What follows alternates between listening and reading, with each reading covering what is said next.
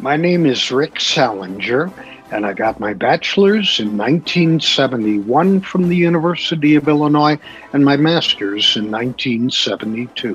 While I was at the U of I, I was an announcer, music director, and program director for WPGU. And now I'm a reporter for KCNC TV, which is a CBS owned station in Denver. For our 150th anniversary here at the Illini Media Company, we're sitting down with 20 talented and successful alumni to talk about their experience at the University of Illinois, the Daily Illini, WPGU, and the Illio Yearbook. On April 9th, we inducted all 20 into the 2022 class of our Illini Media Hall of Fame. Rick Sallinger is a Peabody Award winning broadcast journalist whose 50 year career has included reporting for CNN, WMAQ TV in Chicago, and currently CBS 4 in Denver. He's covered the Columbine high school shooting, the trials of the Oklahoma City bombing perpetrators, and three wars.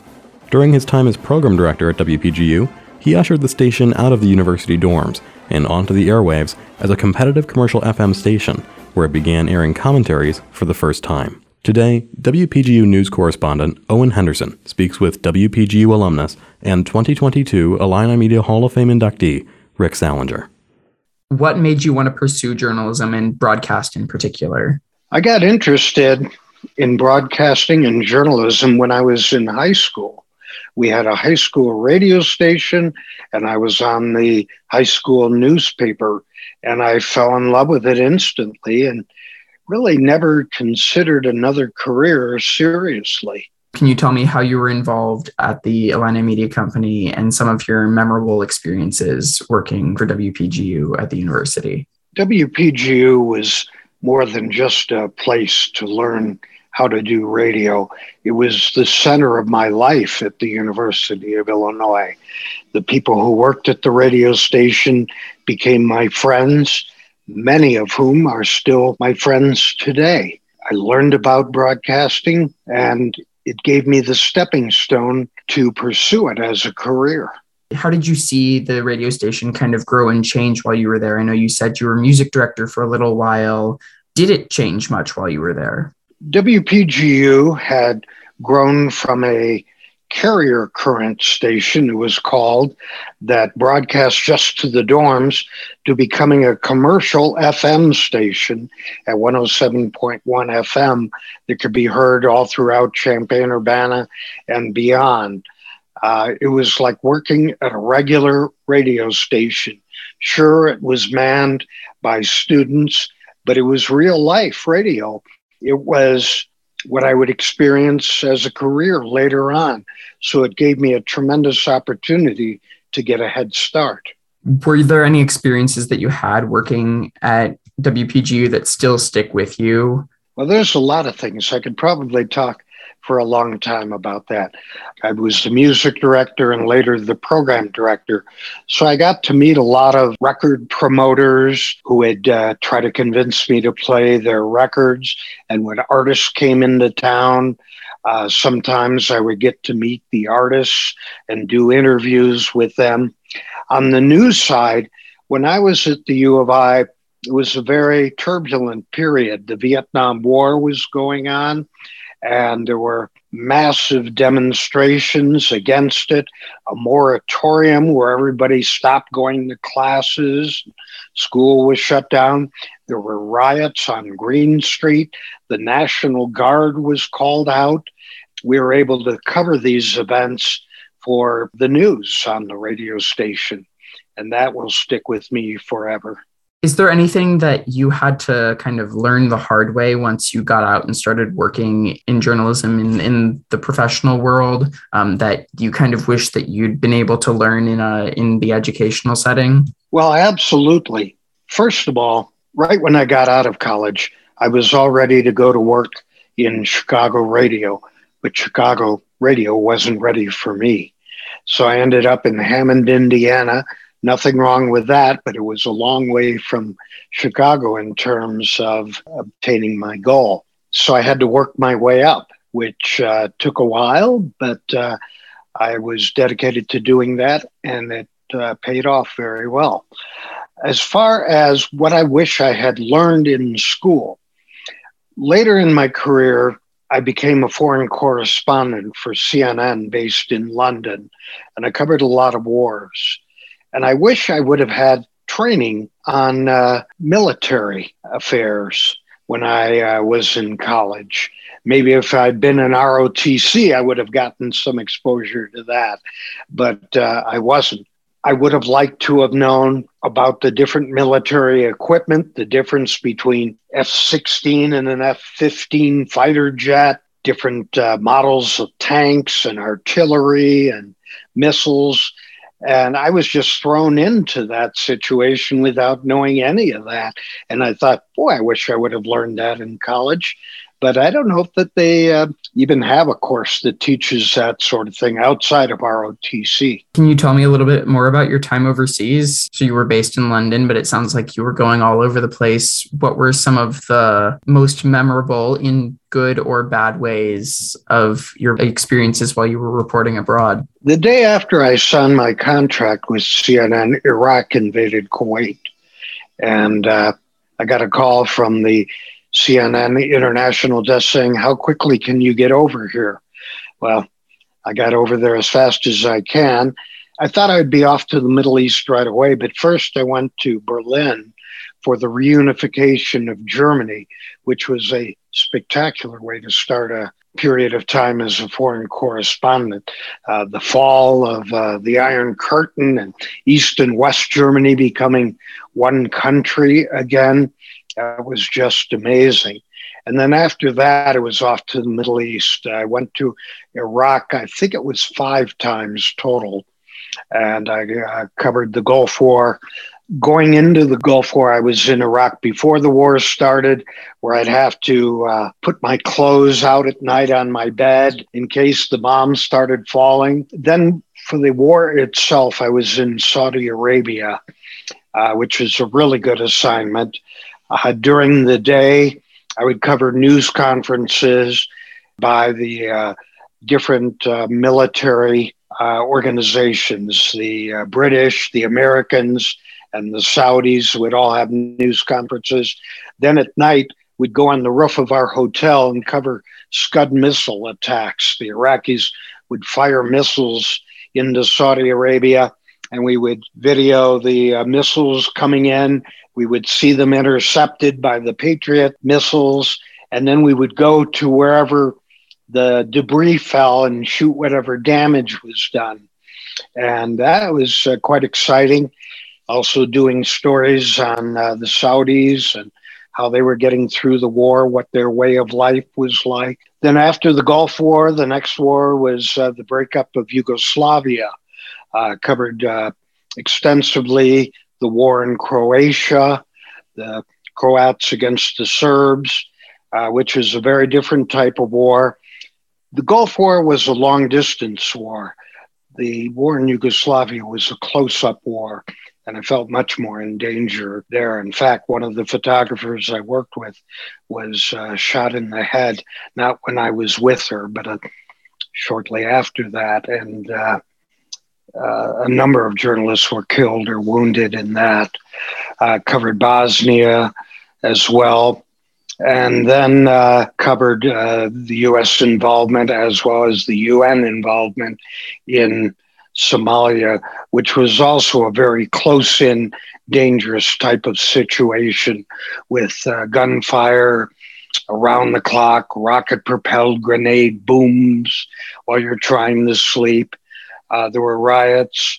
A couple of Italian journalists were killed by a mob the week after I left. So that was very memorable as well. Now, while overseas, I didn't just cover wars. There were a lot of diplomatic stories. I covered the Maastricht Treaty, which led to the creation eventually of the European Union. I would do feature stories. We did a whole series of features on regions of Europe that wanted to become independent. We went to Spain, several other places, covered an oil tanker spill up in the Shetland Islands north of Scotland. It was a very exciting but very demanding life. And how would you say that reporting overseas compares to reporting in America? Were there any differences that surprised you? The putting together of a TV story is the same, but what goes into what you get to put that story together is very different overseas. First of all, when you go into another country where they don't speak English as their first language, you need to have an interpreter with you. Your interpreter would also work as a fixer, as we called them, to arrange stories, set up interviews. Uh, we would have a driver, a local driver who knew their way around and spoke the uh, language and was able to get you where you needed to go. To feed our stories, then we needed a very large satellite dish, or we would feed the stories from a television station, for example, in Iraq, and censors would listen to our stories uh, before we fed them and say, no, no, you can't say that. You cannot call Saddam Hussein a dictator. He is our president. And so we would do certain things like when you're calling him a dictator, start coughing to do, distract them so they don't hear that. Sometimes we'd have to give our tape, our videotape, to people who are leaving the country. Say, hey, you're flying to London. Can we have somebody meet you at the airport? And you give them this tape so they can put our story on the air. Everything overseas is more difficult than just doing the same thing in America. You are the recipient of a Peabody Award. Can you tell me about the story that you eventually won that award for? The story that won this award was about Army recruiting the Army was having a hard time getting people to sign up to become soldiers, and they had quotas to meet. So, in order to meet their quotas, they would bend the rules. For example, if the recruit had to pass a drug test, they would fake the results of a drug test. The same thing with the diploma. If they had to have a high school diploma, they would make up or assist you in making up a fake diploma and we confronted the uh, military uh, recruiters for the Army here. And uh, we met a colonel, I believe he was, who took a look at what we had found and was absolutely flabbergasted. And he said, This is not right. This should not be happening. We are going to discipline these recruiters and things are going to change. And what was it like to get that kind of national recognition for your work? I didn't even know I had been entered in the contest. And to be perfectly honest, there was a young man named David McSwane who was a high school journalist at the time. And he is the one that discovered that this uh, was going on. And he did much of the work for us. And we picked up the ball from there. So I owe a great deal to him. But it was an honor to get the award. We all went to New York to the Waldorf Astoria. I got to give a little speech, met a lot of important people, and it was one of the best days of my life. Do you have any other standout or favorite projects or stories that you've worked on over the years? The story that I take the most personal pride in was one where I interviewed a nurse at a refugee camp on the border of Thailand and Cambodia. And she happened to mention what the Cambodian refugees really needed were shoes. Well, I was just starting in Denver. I actually did that in between jobs from Indianapolis and Denver.